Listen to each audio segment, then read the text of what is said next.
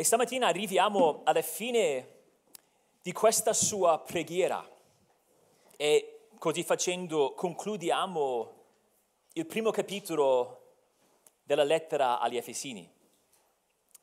Come sapete stiamo studiando la potenza di Dio, la straordinaria grandezza della potenza di Dio.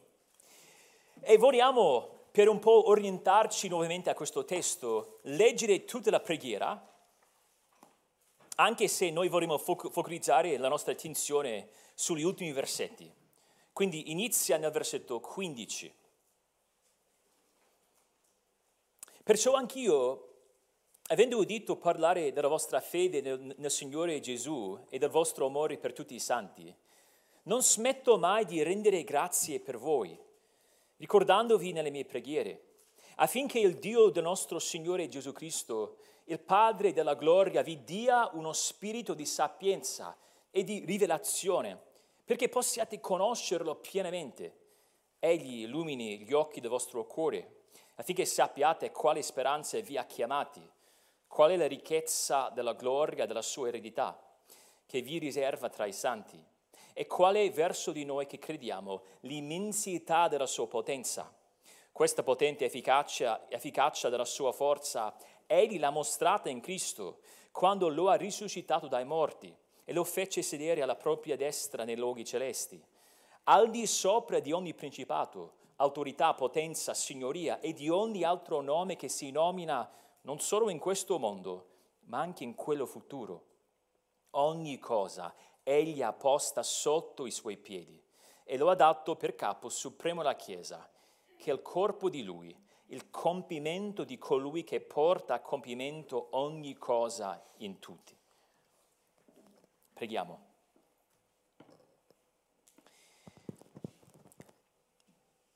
Signore, chiediamo che tu possa farci vedere Gesù Cristo. Ecco il desiderio del nostro cuore Abbiamo bisogno di potenza, siamo lasciati a noi stessi impotenti, però so, sappiamo di poter fare ogni cosa per la tua gloria, grazie alla tua potenza che opera in noi per mezzo dello Spirito. Fa che assaggiamo nuovamente quella potenza stamattina. Chiediamo nel nome di Cristo. Amen. Non posso dirti chi sia stato il primo predicatore di fare questo, però ci sono diversi pastori che hanno fatto incidere sul pulpito una breve frase biblica. E questa frase biblica si affaccia a chi predica, no, non al pubblico. La frase semplice. Signore, vorremmo vedere Gesù. Signore, vorremmo vedere Gesù. Sono parole pronunciate da certi greci che si trovavano a Gerusalemme, in Giovanni 12, e sono parole non rivolte al Signore, cioè con la S maiuscola, ma a un Signore, un apostolo, Filippo. E questi greci gli chiesero, o gli, gli, gli diedero, Signore, vorremmo vedere Gesù. E queste parole che di solito sono scritte un po' sopra dove si, poggia, dove si appoggia la Bibbia, fungono da monito a chi predica, ricordando il predicatore che il grande bisogno del popolo di Dio è di vedere Gesù Cristo.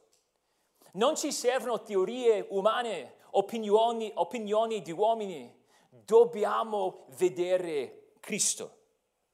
Il vero cristiano vuole vedere Cristo perché vedendo Cristo diventiamo come Cristo.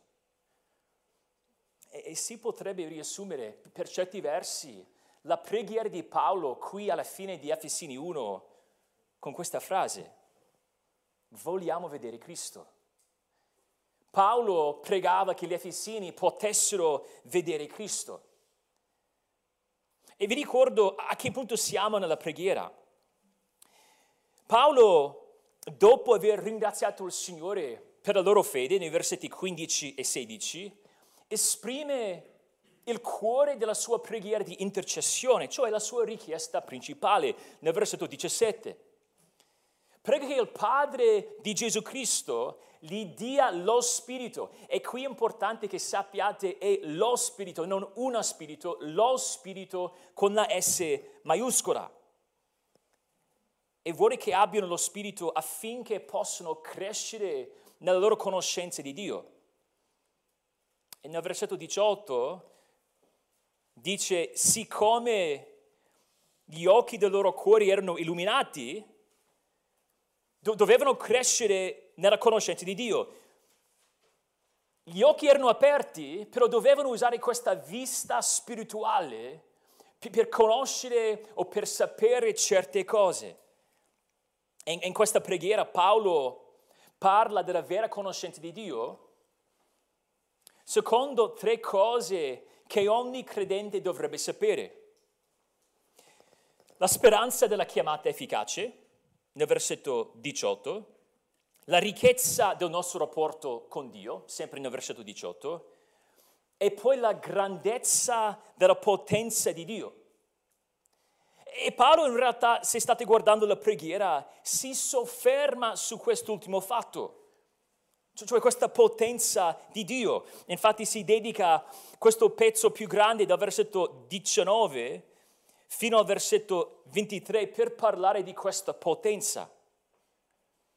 E abbiamo visto la settimana scorsa che inizia parlando della natura della potenza.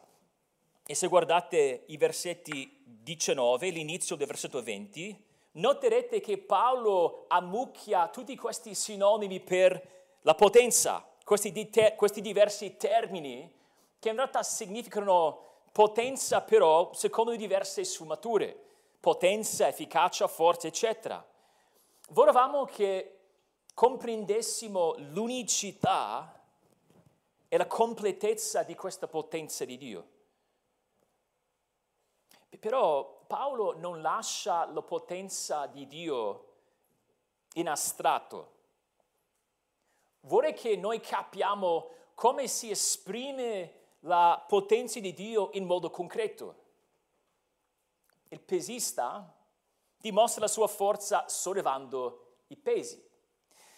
Quando i re nel vicino Oriente antico volevano spiegare quanto erano potenti, elencavano tutte le loro vittorie in guerra. Io sono potente perché ho fatto quelle cose. Se tu vuoi capire il potere devastante delle acque dell'alluvione che colpì Genova nel 2014, basta guardare le foto delle, delle macchine sommerse, delle piazze sotto acqua. Quando Paolo vuole che si concretizzi nella nostra mente la potenza di Dio, indica una sola persona, indica Cristo. Se vogliamo capire la potenza di Dio, dobbiamo guardare Cristo. Guardando Cristo, conosciamo Dio e capiamo la potenza del nostro Signore. J.C. Ryle, pastore anglicano nell'Ottocento, scrisse un piccolo opuscolo intitolato Stai guardando? E in questo opuscolo spiega come possiamo guardare Cristo, cioè ci spiega come possiamo fissarci lo sguardo su Cristo. E dice che ci sono tre sguardi. Dovremmo guardare indietro alla croce, dovremmo guardare in alto o verso l'altro, verso, verso alto a Gesù alla destra del Padre e dovremmo guardare in avanti al ritorno di Cristo, indietro alla croce, verso l'alto a Cristo seduto alla destra del Padre e avanti attendendo il suo ritorno. E poi Rael dice, felice è colui che contempla questi tre sguardi ogni giorno. E dice, quell'uomo sarà forte. Se tu vuoi conoscere la potenza di Dio e ne hai bisogno, perché come abbiamo detto la settimana scorsa, siamo assilati dalla carne, dal mondo, dal diavolo. Ci sono potenze che non possiamo superare dipendendo dalle nostre risorse. Siamo del tutto inadeguati. Abbiamo bisogno della potenza di Dio. Però come possiamo in un modo concreto appropriarci di questa potenza? Come può diventare la nostra questa potenza? Quando stiamo lottando contro abitudini peccaminose, quando sappiamo di dover servire il nostro prossimo, però la nostra carne grida e vuole portarci verso l'egoismo. Come possiamo attingere alla potenza sufficiente per crescere? Come possiamo rinnegare a noi stessi e, por- e prendere la nostra croce e seguire Cristo seriamente? Non da soli. Abbiamo bisogno della potenza, la potenza che soltanto lo Spirito può operare nel nostro cuore. E sperimentiamo quella potenza guardando Cristo. Ma la tua vita cristiana è caratterizzata da potenza o da impotenza? Ora, per carità, mi rendo conto che noi siamo noi stessi deboli. C'è ancora la carne, c'è ancora la presenza del peccato. Siamo ancora in questo corpo mortale. Questo non è la glorificazione, non è paradiso. Noi siamo deboli. La domanda è un'altra. C'è una potenza che opera nei vostri confronti? Sperimentate con la potenza dello Spirito? State guardando Cristo? Da quando ci siamo visti sette giorni fa? Qu- quanto spesso avete pensato a Cristo? Quanto spesso hai fissato lo sguardo su Cristo?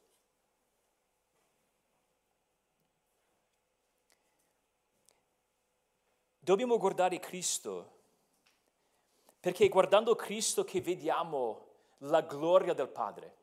Vi ricordate nel versetto 17? È il Padre della gloria, Padre glorioso.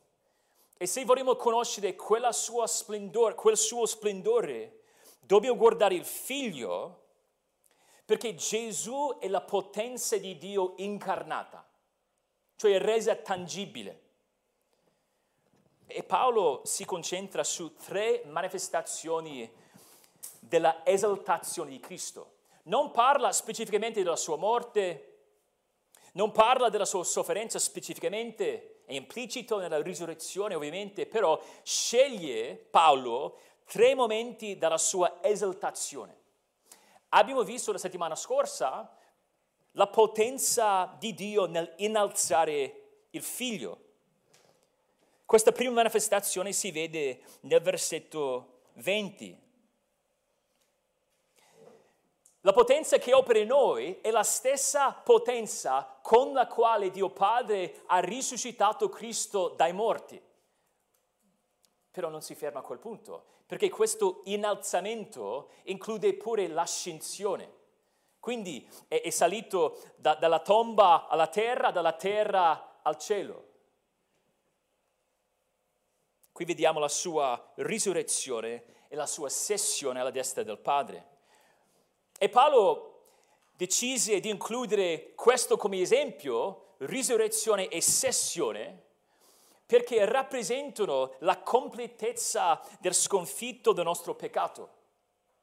Abbiamo detto lì, abbiamo detto la settimana scorsa, che la risurrezione e la sessione garantiscono che il mondo, la carne e il diavolo non avranno il sopravvento, che domani possiamo essere certi di svegliarci ancora in Cristo, che nessuno può toglierci dalla mano di Cristo. E poi elenca nel versetto 20, ah, scusate, il versetto 21, tutte queste potenze angeliche, celesti. E dice che Cristo è al di sopra di ognuna di queste potenze. Non possiamo immaginare un nome al di sopra del suo nome che in qualche modo potrebbe metterci in difficoltà. E poi parla di due altre manifestazioni della potenza di Dio. sono elencate per voi sullo schermo, la potenza di Dio nel intronizzare il figlio e poi la potenza di Dio nel dare il figlio alla Chiesa. Prima la potenza di Dio nel intronizzare il figlio, nel versetto 22, la prima metà. Dice, ogni cosa egli ha posta sotto i suoi piedi.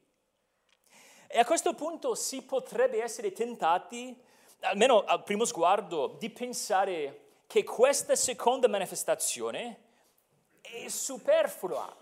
Superflua perché era già, era già descritta nell'ultima manifestazione.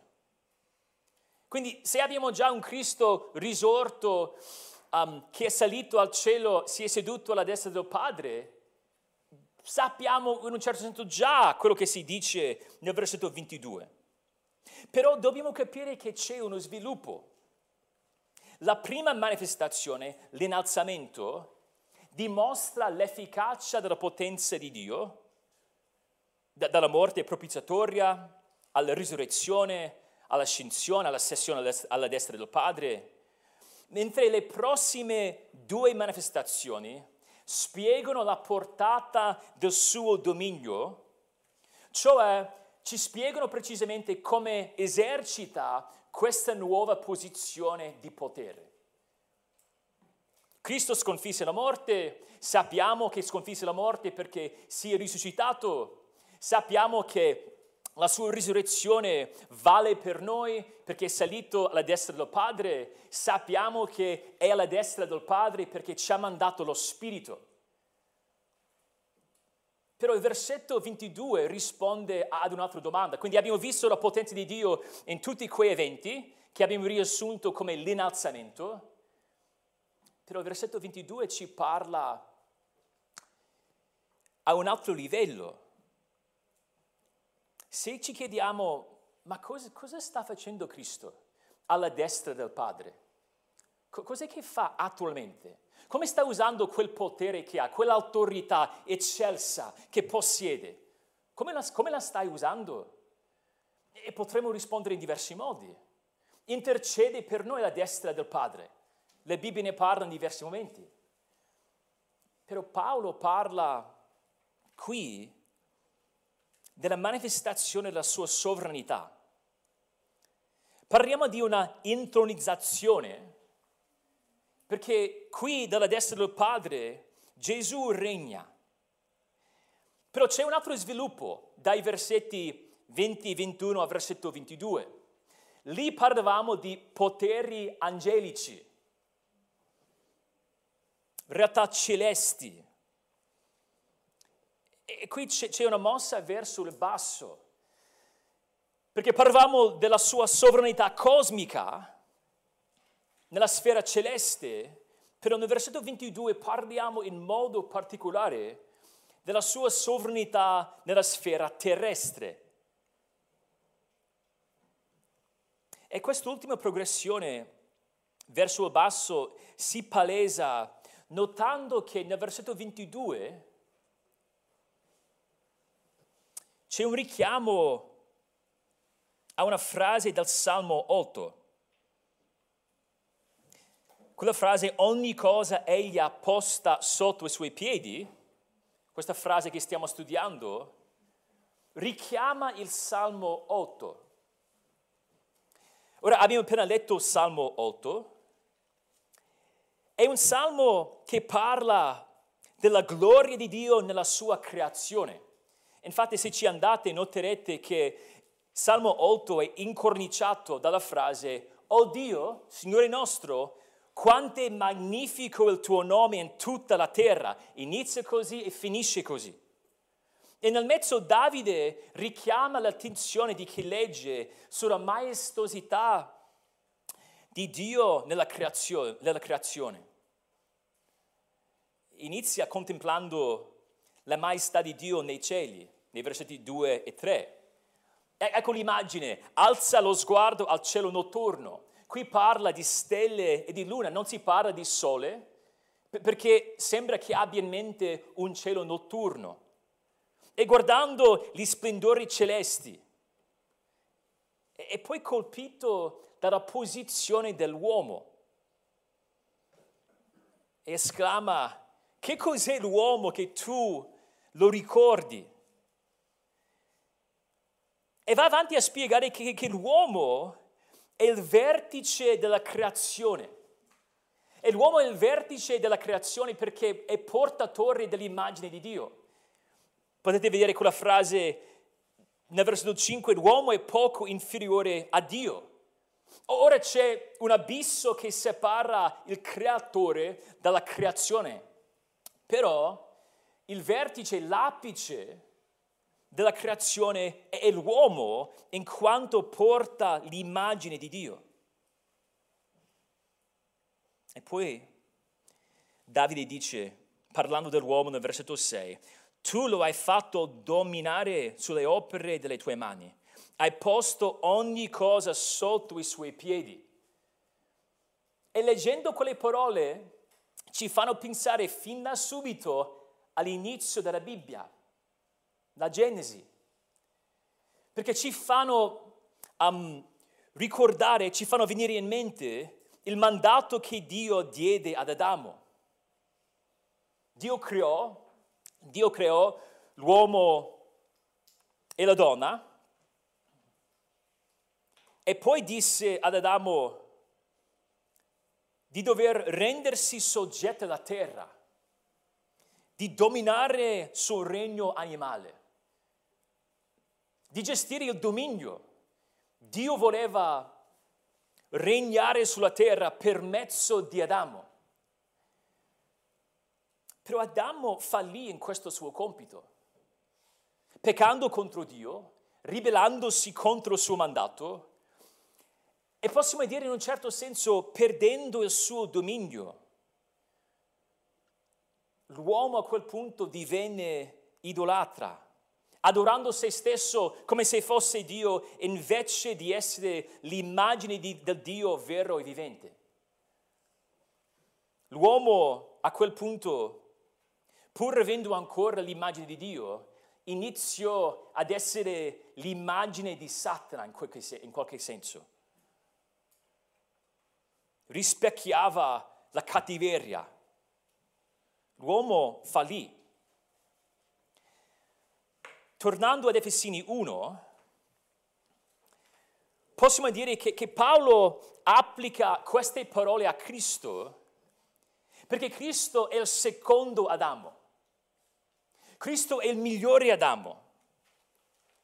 Adamo doveva portare l'immagine di Dio, doveva dominare la terra, doveva essere l'esempio della creazione per eccellenza, però fallì completamente. Gesù nacque da donna, come un vero uomo, come un portatore dell'immagine di Dio. E mentre Adamo fallì, Gesù ci riuscì in, in ogni modo. Cristo è divenuto uomo come Adamo per rimediare al fallimento di Adamo, in quanto rappresentante dell'uomo caduto. Quel, quel mandato di dominare la terra si adempie in Cristo. L'umanità diventa quello che sarebbe dovuto essere soltanto nell'uomo perfetto, Gesù Cristo. Gesù regna sulla terra e ogni cosa è sotto il suo piede. Però sappiamo che non sperimentiamo ancora la compiutezza del suo regno. Ci guardiamo intorno e vediamo ingiustizie, vediamo irreligiosità. L'autore della lettera agli ebrei dice, a presente però non vediamo ancora tutte le cose che gli sono sottoposte. Con i nostri occhi umani non, non, non vediamo esattamente come si esprime la sua sovranità in questa età.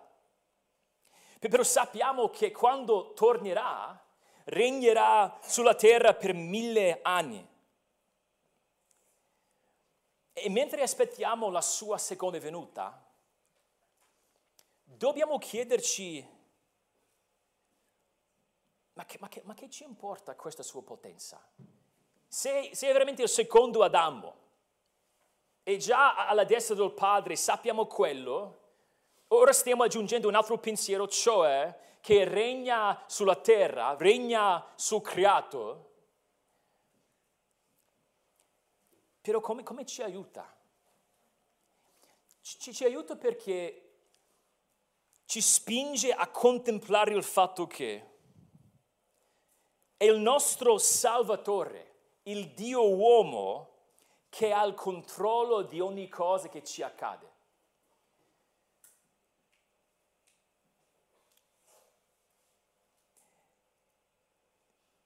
Magari ci viene da domandarci, ma Dio figlio essendo da sempre la seconda persona della Trinità, cioè Dio stesso, non è da sempre sovrano.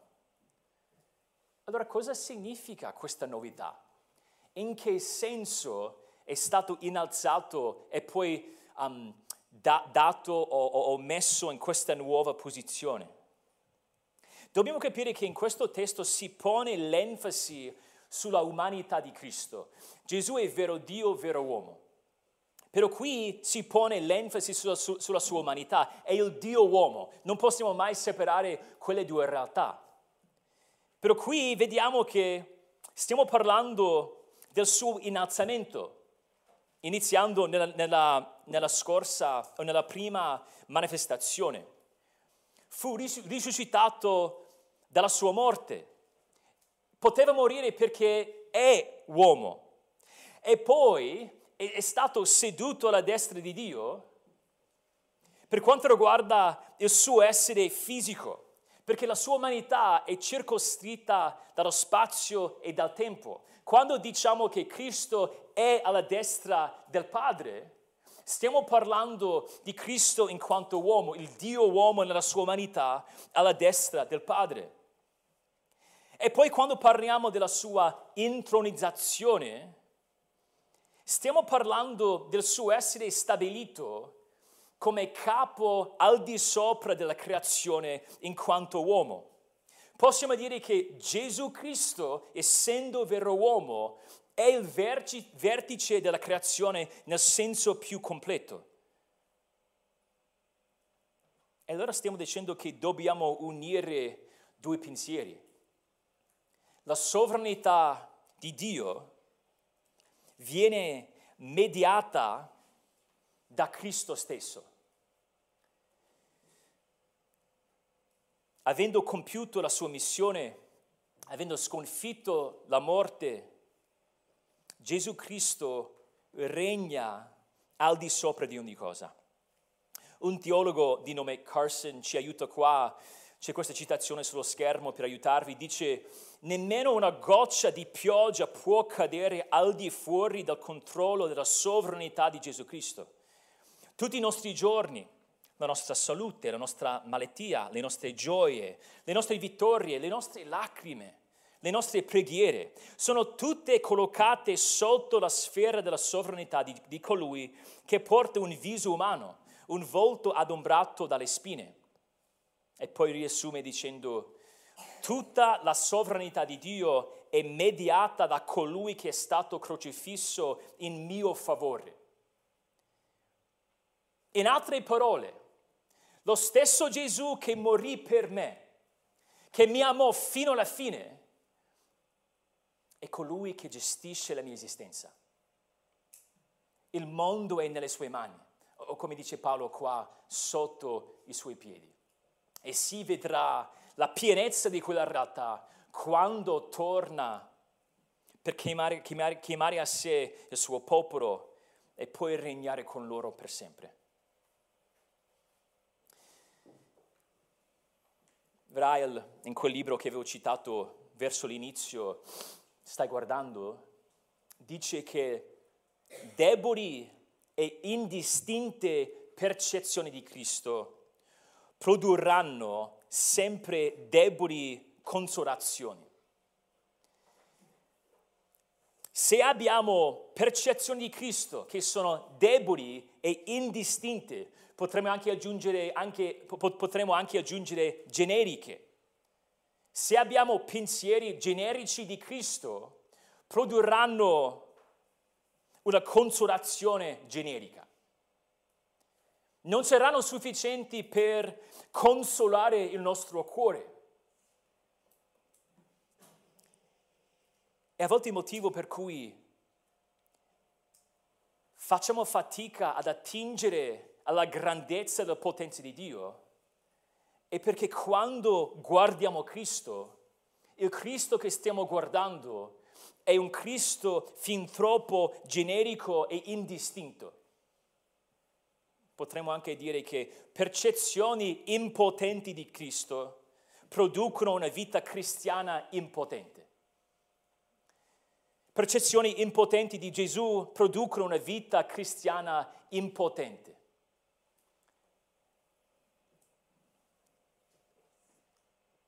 Se trovate una persona che vive nella potenza dello Spirito, avete trovato una persona che guarda Cristo, non in modo generico, ma in modo, ma in modo profondo.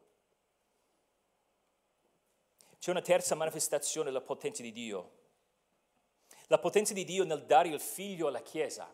La potenza di Dio nel dare il figlio alla Chiesa.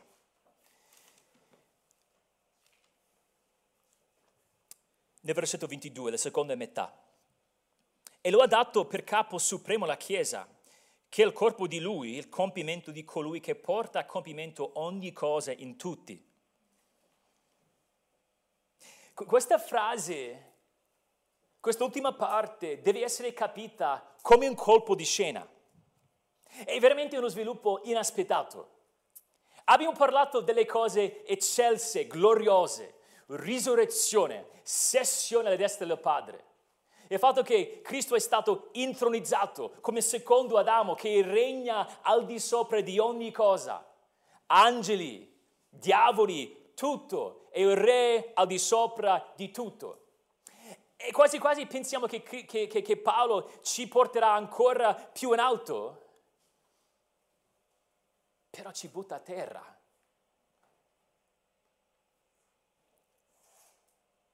Questa grande, questa grandiosità di Cristo, come spiega un autore, Dio regala alla Chiesa. Tutta quella grandezza di cui parlavamo, quel potere cosmico, universale. Ora Paolo sta dicendo, volete vedere la potenza di Dio, dovete guardare Cristo e se volete vedere la manifestazione della potenza di Dio in, in, Cristo, dovete guardare la Chiesa.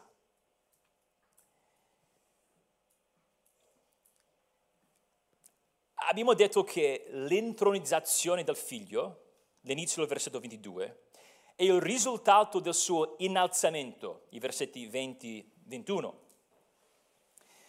E questa sua signoria ultramondana si concretizza in un modo speciale nel suo essere capo della Chiesa. Come abbiamo detto, noi non possiamo percepire con i nostri occhi umani tutti i modi in cui Cristo è sovrano, sovrano al di sopra di ogni cosa. Però Paolo ci indica un modo specifico nel quale possiamo vedere la sua potenza attuale, cioè nell'età presente. Nella Chiesa. E se guardate l'inizio del versetto 22, vedete la frase ogni cosa, ok? E poi in realtà la seconda frase lo ha dato per capo supremo Supremo in realtà è la frase di nuovo ogni cosa. Quindi a, a, a ogni cosa apposta sotto i suoi piedi e poi l'ha dato Cristo come capo sopra ogni cosa alla Chiesa.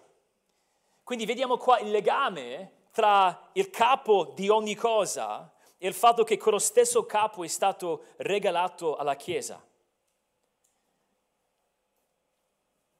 La, la Chiesa è la sfera dove si rende esplicita il dominio di Cristo. Detto in un altro modo, la Chiesa è l'avamposto del regno di Dio.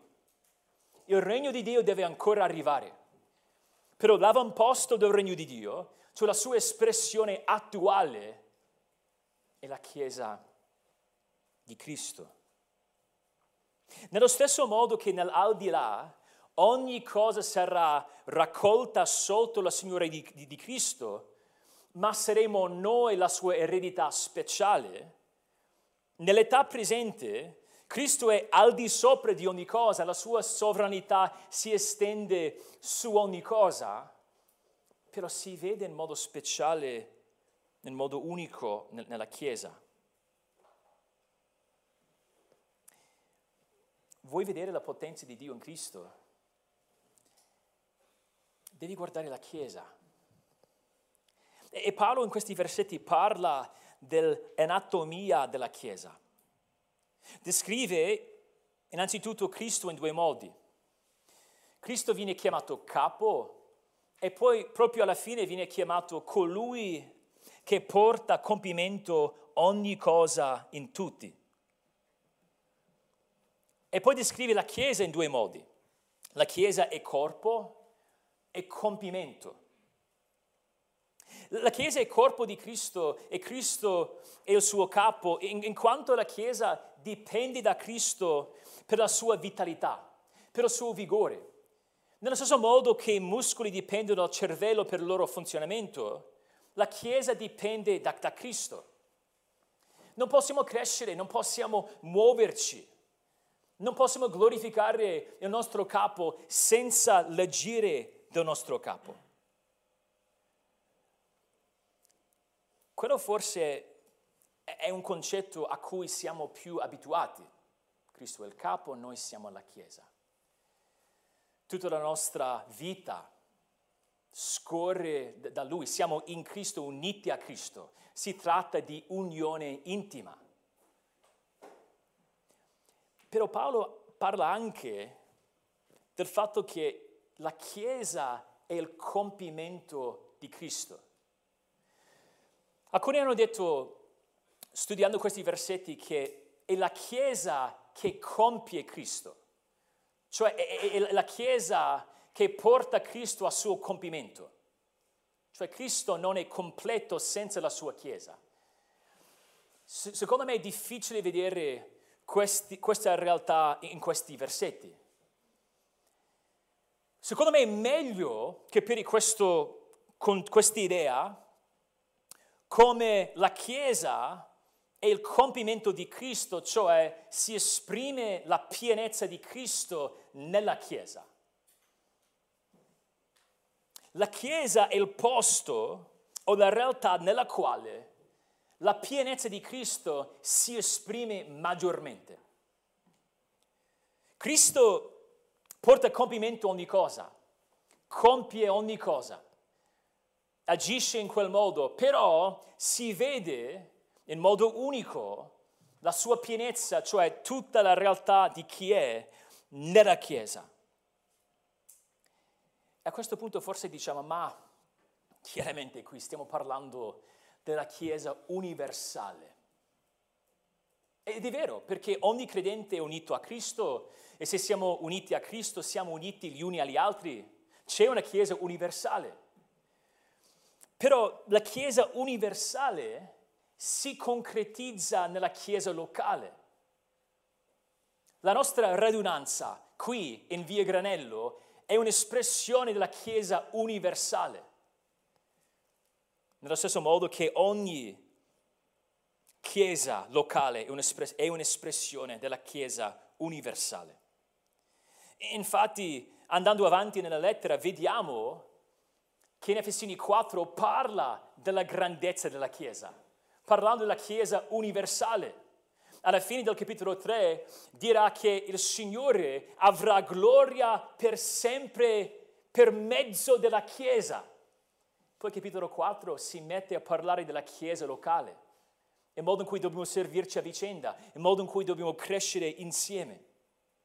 Allora possiamo dire che la Chiesa locale è l'epicentro della potenza di Dio nell'età presente.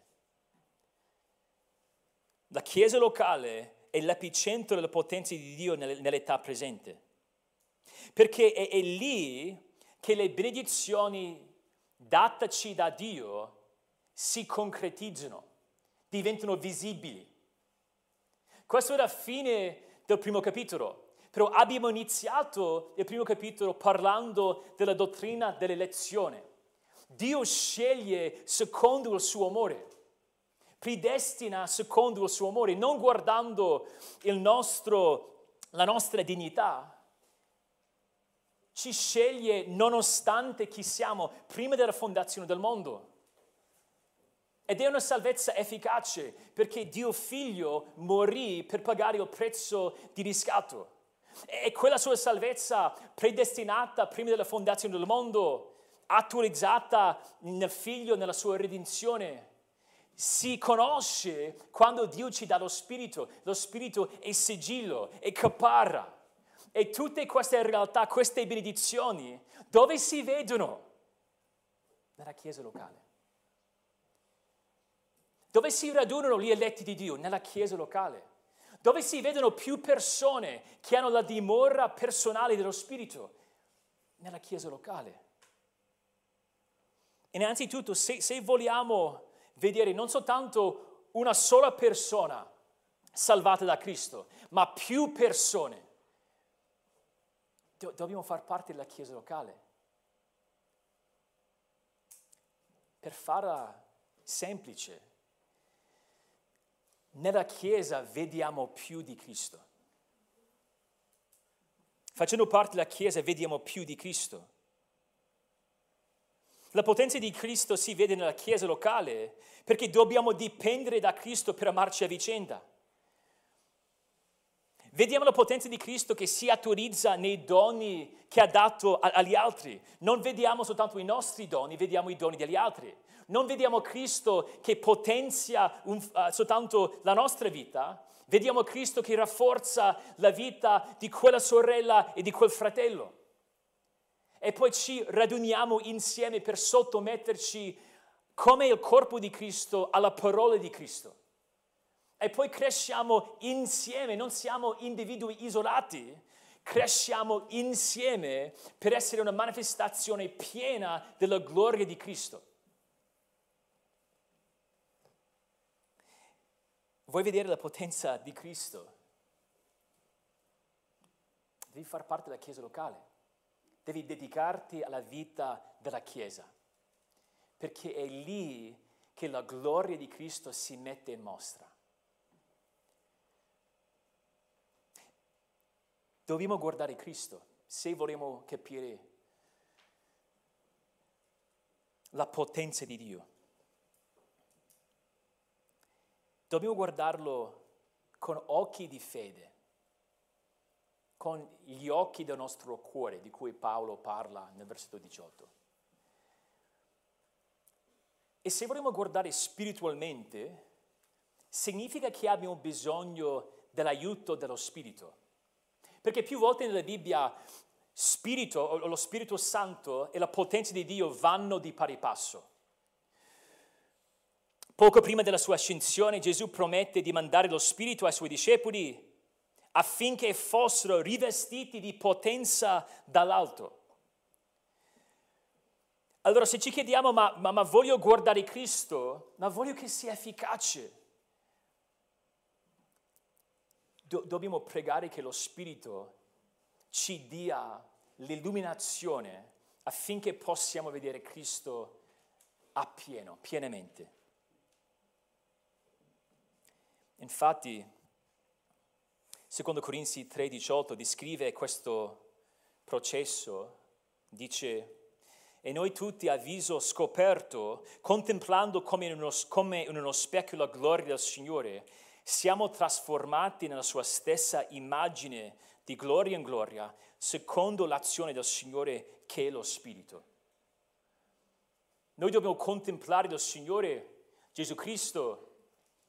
Gesù aveva una gloria che andava ben oltre la gloria di Mosè, è quello che sta dicendo in questo, in questo testo. Però guardando la gloria del Signore, contemplando Gesù Cristo, lo Spirito opera in noi affinché la potenza di Cristo ci trasformi.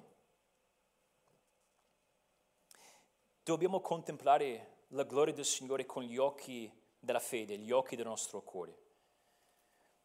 Allora dobbiamo contemplare Cristo inginocchiandoci, chiedendo che il Padre di Gesù Cristo ci dia lo Spirito. Abbiamo bisogno di potenza. Possiamo avere potenza soltanto dipendendo dallo Spirito, perché è lo Spirito che ci rende sempre più conformi a Cristo. Signore, ti ringraziamo per questo studio. Benedicici affinché non siano soltanto, soltanto parole, ma fa che la tua parola